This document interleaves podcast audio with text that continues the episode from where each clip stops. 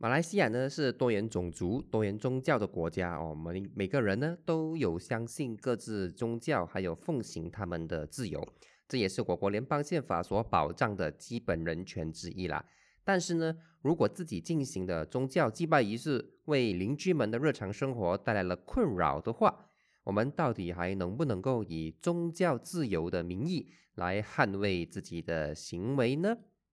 各位听众朋友们，大家好，我是少康，欢迎收听就是这样咯。那么在我们开始今天的节目之前呢，先允许我先发表一下小小的感言，那就是呃，时间过得非常的快啊，就不知不觉之间呢，我们已经录到了第五十集。那么当然今天呢是第五十一集啦，算是一个呃小小的里程碑这个样子哈。那么呢，呃，今年开始呢，我们也为自己的频道呢设下了一个小小的目标，那就是我们尽量想要在今年呢获得呃总价值一百五十美金的打赏哈，呃，那么从一月一日到今天为止呢，我们已经获得了两位听众朋友的打赏，非常感谢他们呢，他们分别是 Michael On 还有 Lau Yun Z，他们呢都各自打赏了十五美元。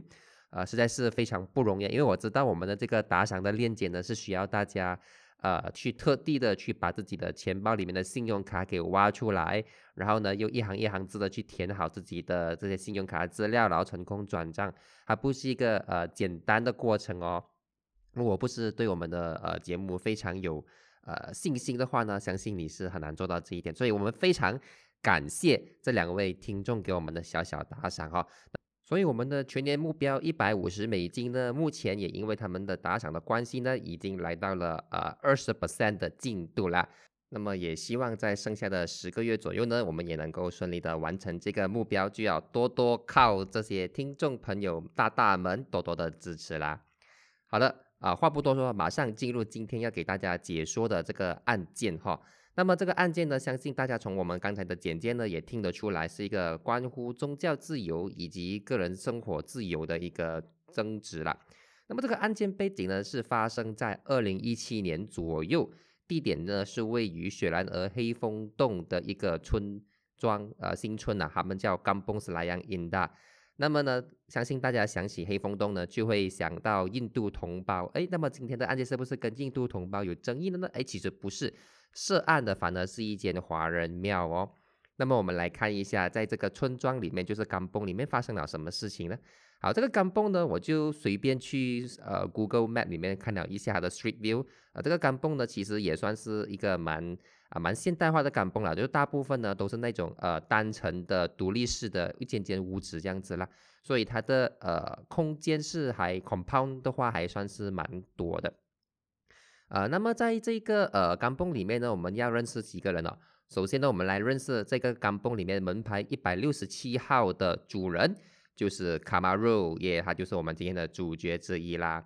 那另外一个重要的角色呢，就是门牌一百六十八号的主人，就是卡马鲁隔壁家的那间主人，他叫做老蔡啊，门牌一百六十八号。那么这个老蔡具体来讲做了什么事情呢？他就在他的家，也就是门牌一百六十八号的这间家里面呢，他就呃经营了一间华人庙哦。这个华人庙呢，它的全名叫做玉峰致富财帛星君庙啊，是一个我对我来讲是一个非常新鲜的一个一个呃神的封号还是庙的封号了，就是玉峰致富财帛星君号。那我就出于好奇哦，就是跟这个案件没有关系，我就出于好奇，我去找一下了。那么根据百度百科的说法呢，所谓的财帛星君啊，是中国民间信仰的一位财神呢。那么这个财神呢，是属于啊文财神的啊，大家可能要知道一下。呃，我们的财神呢是分成啊文财神跟武财神这一种啊分类的。那么武财神呢，比如说关公，其实是一个武财神啊，就是文武双全那个武。然后文财神呢，就我们比较熟悉的，就比如说比干啊，比干呢就是纣王那个年代的那个一个忠臣，还有范蠡啊，那个字很难念，应该是读蠡第二声啊。啊，范蠡呢，他就是在越王勾践卧薪尝胆那个越王勾践，就他帮助越王啊复国，可是他在越王成功之后呢，也没有跟着他继续混，他就讲说啊，越王这个人呢，可以共患难，不能共富贵。所以呢，呃，狡兔死，走狗烹啊！我就在他富贵之后，我就离开他。那么呢，他也是一个文财神之一的。那么今天这个呃一百六十八号房子的主人，他们拜的就是这个文财神财帛星君呐。那么大家知道啊，每一间庙的背后呢，它会有一个注册社团的哈啊，比如他们就是按的这个社团注册法令之下来进行注册的一个社团，他们会负责经营着这一间啊庙了。那么今天我们这一个财帛星君庙。它的背后的注册社团呢，就是啊，人如其名，就是 Bertubuhan Penganut Dewa 玉夫之呃玉凤之父财帛星君，啊，基本上就是财啊这个财帛星君信徒呃社团啊，应该是这样子啦。那么我们为了方便啊理解呢，我们就把它称之为星君社团就好了了啊，就是星星的星，然后君子的君，星君社团。那么根据这个判词的描述，我们猜啦，在那个时候呢，二零一七年左右的那个时间点呢，啊，这个新君庙呢，应该是相当的啊香火鼎盛的啦。因为根据判词呢，他就说到，因为这一间庙的关系哦，那么这一间庙它的主人就在这个呃住家里面，他就起了那种香炉，还有起了焚烧炉给他们烧那些金银纸啊，还有他们来插香啊，所以就有火炉啦，又有香炉啦，而且还是一直在外面去那些很。啊，去烧那些很大只、很大只那种龙香啊，他就说，呃，就造成了当地的一个交通阻塞。然后那些信徒每次来参拜的时候呢，也是八根乱乱来拔的，弄到那个呃，因为他们一直烧香，尤其是烧金银子这一些呃祭祀的用品哦，就会产生很多的呃烟，一直飘来飘去啦，然后就弄到当地人很不舒服。然后也因为啊，要进行呃这个膜拜仪式的关系，应该也是有敲锣打鼓，然后会有很多的呃噪音在那边发出来。那么呢，根据我在 Google Street View 上面看到的这个当地的一个情况呢，啊，确实那些路呢就不是说很宽阔了。如果这个时候在一间住家里面，反而呃进行这一个呃相当香火鼎盛的一间庙宇的，可想而知那个拥挤程度跟那个困扰程度是会很大的。那么这个案件是怎样进行起来的呢？这个案件就是卡马路，就因为这个情况下，他终于是顶不顺了，因为他你要知道，卡马路的家是一百六十七号，啊，那个庙呢就是在一百六十八号，这个文财神庙一百六十八号，也是很会选地方，就特地选个一六八的门牌号来拜这个新君财神庙。那么卡马路呢，他就最后有一天，他就是真的是忍不住了啦，他就去地方法庭呢去起诉，第一他起诉老差，就是一百六十七号的主人。以及起诉这个新军社团啊，就是我们说那个啊那个庙背后的一个社团，他们就说卡马罗卡马罗就说啊，你们的这些行为呢，已经对我构成了滋扰，就是 nuisance 的意思啦。我们之前也是有谈过关于 nuisance 或者滋扰的一些案件啊。那个这个案件呢，首先是在地方法庭开始审判的。那么在经过审讯之后呢，地方法庭就宣判卡马罗是获得胜诉，然后呢，地方法庭就去啊发出停令。禁止那个呃老蔡还有社团新军呢，呃这个新军社团不好意思，新军社团呢去使用这个一百六十八号的呃屋子作为神庙，他也谕令呢这个老蔡还有新军社团呢去撤下或者是去拆掉你们 whatever 在那边起的香炉也好啊焚烧炉也好啦，啊那么这个这样的对于这样的一个判决呢，老蔡和新军社团呢都是不满意的啦，他们就把这个。啊，结果呢，带到去沙拉的高等法庭去进行上诉，这也就是来到了今天这个案件主要的重头戏。那么负责审理这个案件的法官呢，高庭法官叫做 K K Wong 啊。如果大家是法律圈里面的人士，或者是你是呃实习生还是法律生都好，你相信对这名法官的名号呢是不会陌生的。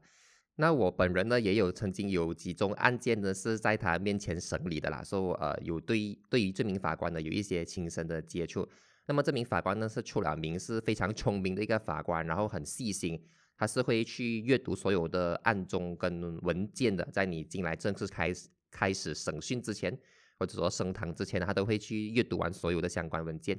然后呢，他对各种法令呢都是了如指掌，然后也是一名。啊，公私分明到很呃清楚的一名啊前辈法官啊，讲说公私分明呢，我给大家分享一下我的小经历啊啊，就是以我们呃，我曾经有代表过客户有一个案件在他面前，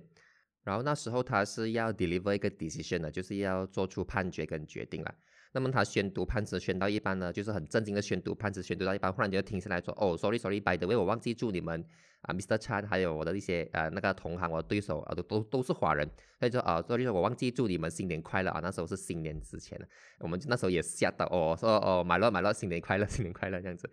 所以是呃一个公司非常分明的一个法官来的啦。然后他最近呢就刚刚被升到上呃上诉庭。OK，呃，关于法官的一些经历呢，就分享完毕。我们还是回来这个案件本身哦。那么这个案件本身呢，我刚我们刚已经提过了哈。卡马路在地方法庭呢是起诉两个人，第一个是起诉老蔡，第二个是起诉那个新军社团。但是呢，当他们把案件上诉到这个呃高等法庭上面的时候呢，我们该法官 K K Wong 呢他就提出了一个问题，那就是其实在这个案件里面。卡马鲁，你到底是可以起诉新军社团的吗？啊，为什么他这么问呢？背后是确肯定是有原因的。为什么呢？因为大家知道哦，这个社团啊，这个庙的社团新军社团呢，它是注册于一九六六年的社团法令的。而根据这个社团法令的第九条第九挂号 C 条，就说到呢，所有在本法令之下注册的社团呢，都需要委任一个 public officer。那么这个 public office 的功能是什么呢？就是它会用来代表这个社团去起诉别人，或者是被起诉的。因为在我们国家呢，社团啊，我们说 societies 啊，societies 呢，它是没有独立的法律人格的，所以啊它不能够自己去起诉人或者被起诉。它不像公司，我们知道公司 s e n d r a n Berhad 有限公司。他是可以自己去起诉人，或者是被起诉的，跟他的 director 一点关系都没有。就是你要起诉一间公司，你只能够起诉公司啦，除非有一些特别的情况。但是呢，在社团法令之下的社团呢是没有这样的待遇的，就是说社团本直本身只是不能够直接被起诉的啦。大家要记得，呃，之前马华有一个案件是很出名的，就是他马华呢他就去起诉林丽莹诽谤他们，因为林丽莹就讲说，你看。呃，这些马华帮华小筹来的钱呢，全部都是进了他们口袋，没有给华小的，所以马华就起诉他诽谤了。呃，但是你要知道哦，那时候马华起诉林丽莹诽谤呢，也是由黄家全作为马华的 public officer 去起诉林丽莹诽谤的，所以马华自己是不能直接起诉林丽莹，哈，所以要由黄家全作为 public officer 代表去起诉。而这个案件呢，去到了联邦法庭呢，也有有一个很标杆性的判决，就是。马华呢是不能起诉任何人诽谤的，因为马华作为一个社团，在法律上没有自己的独立地位，所以你也不能够被起诉诽谤。那么同样的原理哦，来到这个案件里面呢，同样的，在这个案件里面的这个新军社团，你也不具备任何独立的法律人格，所以你是不能够被起诉，我们也不能够对你去执行任何的停令的。换句话说呢，这个呃法官 K K Wong 呢，他就是点出一点，就是。你已经起诉错人了啦。他这样子一个一个呃宣判的方法呢，是打了两个人的耳光啊。第一个呢，就是打了卡马罗的代表律师，哎，这样简单的事情你居然不懂，你为什么去起诉这个社团？你应该起诉他的 public officer 才对啊。第二个呢，就是打了这个地方法庭的法官，就是他下面那个法庭的法官，说，哎，怎么你当初审这个案件的时候没有 feel 到，没有 sense 到这个是一个问题呢？不过不用紧，来到我这个 court，我就跟你提出这样的问题，然后讲说，其实。这个呃第二个被告呢，也就是新军社团呢，是不能够被起诉的。所以呢，他的呃判决就是他会撤销掉新军社团的一个在这个法第案件里面的资格。我们接下来呢，就专注去讨论这个一六八五呃一六八门牌一六八号的主人，那就是老蔡了。当然，这个老蔡呢，判词里面是没有写他跟这个新军社团。呃，有什么样的关系啦？或者他在社团里面是什么样的职位，也没有写。不过呢，应该算是蛮重要的啦，不然也不会把自己的一间家里去让给这间庙去做宗教仪式了。那么我们就来看一下这个老蔡是怎样在法庭上面提出他的上诉理由的。那么老蔡的律师就讲哦，哎，这个是我客户自己的家嘛，是老蔡他自己的家，是一六八号是他的家来的，他是这间家的主人。那么他要在家里拜什么神？跟怎样去拜他的神呢？都是他的宗教自由来的，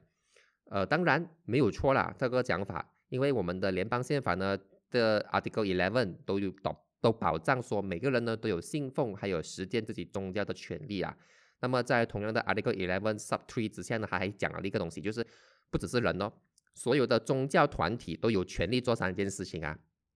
宗教团体啊，不是人了啦。宗教团体有权利做三件事情：第一，他们有权利管理自己的宗教事务；第二，他们有权利创办或者成立宗教场所；第三，他们有权利呢去购买或者持有土地，来依法实践他们各自的宗教。那第三呢，就是比较重要的一点，英文来讲呢，就是 to acquire and own property and hold and administer it in accordance with law。Alright，啊，为什么这个重要呢？我们后面就知道了。那么我们要问的这个问题就是。卡马肉呢？他去起诉老蔡还有新军社团，算不算是侵害了老蔡的一个宗教自由，或者说去侵害了这个新军社团作为一个宗教团体去购买或者持有土地来奉行宗教的这个权利呢？啊，我们的法官就说没有这种事情啊？为什么呢？因为新军社团哦，他不是一百六十八号房子的地主，他也甚至也不是一门牌一百六十八号的租客。所以呢，从法律上看呢，他对这间屋子一百六十八号的屋子是没有任何的权利的啊！你不是地主，你不是租客，你对他根本没有权利的吗？既然一开始呢就没有任何权利，这样就根本谈不上去侵害你使用这间土地的权利了，因为你对这个土地本来就没有权利吗？啊，他用一个佛家讲法，就是本来无一物，何处惹尘埃嘞？啊，这个是我自己加的，那不是那个法官加的。当然，法官还有后招啊，他就讲说，就算就算呐。我假设这个社团，你就是这一间地主啊，你就是这个一百六十八号屋子的地主，你是合法拥有它的。但是哦，我们的联邦宪法也有讲嘛，就是说，就算是在自己的土地之上，你也必须要依法啊，in accordance with law 来奉行这个宗教自由的。这个法呢，就是包括了普通法里面的滋扰方面的原则了。换句话说呢？你在行使宪法赋予你的宗教自由权利的时候呢，也是必须要遵守法律的。你是不能够对别人进行到呃滋扰，或者是让人别人的生活发生困扰的。那么说到这里呢，我们就要看到底这个新君庙的所作所为有没有构成滋扰？呃，大家都知道滋扰在法律上呢有三个基本的构成要素啊。第一，有没有间接的干扰到别人享用他的土地？第二，这个干扰是不是呃是一个不合理的干扰？跟第三，这个干扰呢对那个地主造成了伤害了，就是对那个受害的地主造成了伤害。那么 K K Wong 呢，就从我们的法官呢，就从证据上面来看，他说，嗯，确实综合了在地方法庭审讯的证据来看呢，确实这间庙呢有造成在那个当地的住宅区有造成一些某个程度上面的干扰了，比如说。你们每次一进行宗教仪式或者什么大日子啊，就会造成当地的交通非常非常的堵塞，因为很多信徒从四面八方而来嘛。而那个地方还是一个住宅区嘛，所以不会有那种正规的 parking 给你们绑，都是绑路边的，所以久了呢就会堵塞。然后他们又是乱乱 parking 的哦，然后又有很多烟啊，然后有很多噪音在那边，所以呢是肯定是构成了一些干扰的条件的。而且他还提出一个东西哦，就是我们来看看一下这一间屋子啊，一六八号屋子的地契上面。这这个地契上面有一个 express condition，就是明文条件，说明这一间这个土地呢，就是一百六十八号，只能够用于住宅，就只能够拿来住啊，for residential purpose 啊。比如说这些条件还有其他，比如说一些是农业地，一些是商业地，那么这一块地呢，一百六十八号的地契呢，就是只能够用来住而已。所以根据这个条件的话呢，你根本从一开始就不能够使用这一间家。这间一百六十八号的家来做一个宗教场所，或者说去那边创办一个庙，所以如果你违反的话呢，根据我国的土地法典哦，你是可以被罚款，最严重的话呢，就是会被土地局收回你这块土地的。那么呢，呃，他就觉得是有滋扰到的，而且这个干扰呢是不合理的干扰，也造成了伤害，因为你想想看，如果你家隔壁哦就是这一种庙。然后每天有信徒走来走去，然后又一直有烧烧金银纸去烧祭品，造成那些烟啊到处飘，然后有很多噪音。你如果要卖屋子都好，你的屋子肯定是叠加的嘛，肯定是减少了你这屋子的市价，所以他觉得这一种呢也算是一种间接的伤害了。所以到最后呢，高庭法官是认为三个资料的条件呢都有成立，没有问题的。那么呢，我们接下来就看一下这个老蔡的律师他有一些怎么样的辩护了，他要讲去。啊，帮他的客户进行辩护。那么老蔡的律师有几个说法哦。第一个呢，他就讲说，哎，大佬，只有卡马罗投诉不好吗？可是那个甘崩这么多人，只有他一个投诉，其他邻居都没有投诉啊。这样能够算是我滋扰？那是不是他本人有问题，而不是我有问题呢？如果我有问题，应该整个钢蹦都来投诉我啊！啊，对于这个讲法，你觉得成立还是不成立呢？反正法官呢是不掰的啦，因为法官就讲说，朋友没有任何一个法律是说明哦，一定要所有人都投诉，或者是所有人都起诉你，才能够算是有滋扰的哦，不然的话呢，这个滋扰的原则等有了等于是没有了。因为大家要知道哦，这个世界上呢是有很多种人的，就算你在你的家每天唱 K 唱到很大声都好。可能你的邻居是那种很能够忍的人，所以他不敢跟你起冲突，他就没有投诉你。可能一些邻居是那种心胸很宽大的人，他也觉得哎没有什么干扰到我，也不会去跟你投诉。但是呢，有一些人不投诉，不代表没有干扰到那些真正被干扰到人的啦。所以哦，就算是只有一个人去投诉你或者去起诉你，你也不能讲说哎只有你一个人，所以是没有干扰的。这种这种说法呢是不成立的啦。那么老蔡老蔡的律师就讲啊，哎，我们又不是每天都拜神，我们只是在一些特定的日子，会有一些大日子的时候会比较热闹一点罢了嘛。我猜可能是那种初一十五啊，还是那一些神的诞辰这样子，可能会比较多啊信徒来到这一间庙去做膜拜的东西啦。所以老蔡律师就讲，哎，我们只是一些特定日子吧，没有，所以没有一些没有所谓的持续性的干扰啊。呃，法官呢同样也是不认同这个说法的，法官就说。就算呢是只有一次的干扰哦，也可以是构成滋扰的。而具体呢，就要看每一个案件来看看下，到底这个所谓的一次性干扰算不算，算不算是一种滋扰了？如果是一次性的话呢，可能赔偿金就会少很多啦。呃，如果持续性的话呢，赔偿金可能会多一点，但是不代表就没有滋扰。而且根据这个证人的证词哦，你这个庙呢是从二零一三年开始创办到二零一七年，他正式把你这个案件带上法庭的。所以也不算是一次性干扰啦。啊，老蔡的律师呢就接着讲哦，诶，可是到现在哦，就是在这个我们审讯的那一天呢，呃，我们已经停止了所有的这些行为啊，我们也没有在那个地点进行宗教仪式了啊。法官依然是讲，哎，你现在停，不代表你当初没有干扰到人吗？OK，说你现在停了，你现在没有再继续干扰人，只能够帮助你减少赔偿金罢了。所以呢，他这个法官呢是认同地方法官的一个判决。他就讲说，你看地方法庭就是因为你停止了这些行为，所以他就没有要你赔钱给他了，他只是出一个引章伸出一个禁止令给你，说你不能够在那边再继续开庙罢了吗？老蔡的律师呢，他又接着讲下一个理由了，他就说，哎，我们我我们拜我们的神，我们在我们的家里面去烧香拜佛，我又没有破坏到你的家，你的家有因此裂缝咩？你的家有因此坏咩？有我们的信徒有去破坏到你的家呢？家吗？也是没有吗？啊，这个法官就说：“哎，其实呢，按照这个滋扰的法律原则呢，你是不需要证明有具体的破坏的。换句话说，就算这一些来庙参拜的这些信徒没有破坏到你的家，没有动到你的家一分一毫，但是呢，他们的这些行为有造成噪音，有造成交通堵塞，有造成让你不能够在你的家好好享受你的土地的话呢，这就是一种滋扰了。那么老蔡的律师还接着讲哦。”我们从二零一三年就开始成立这间佛庙了哦。这个卡马罗他是二零一七年才开始来起诉的。你拖这样久做么啊？你拖这样久代表其实也是还是可以承受。那说你也不应该去引将我们不应该禁止我们在这个地方继续去做庙。那么法官就解释哦，其实呢，你这个做法是错误的，是没有任何的拖延的。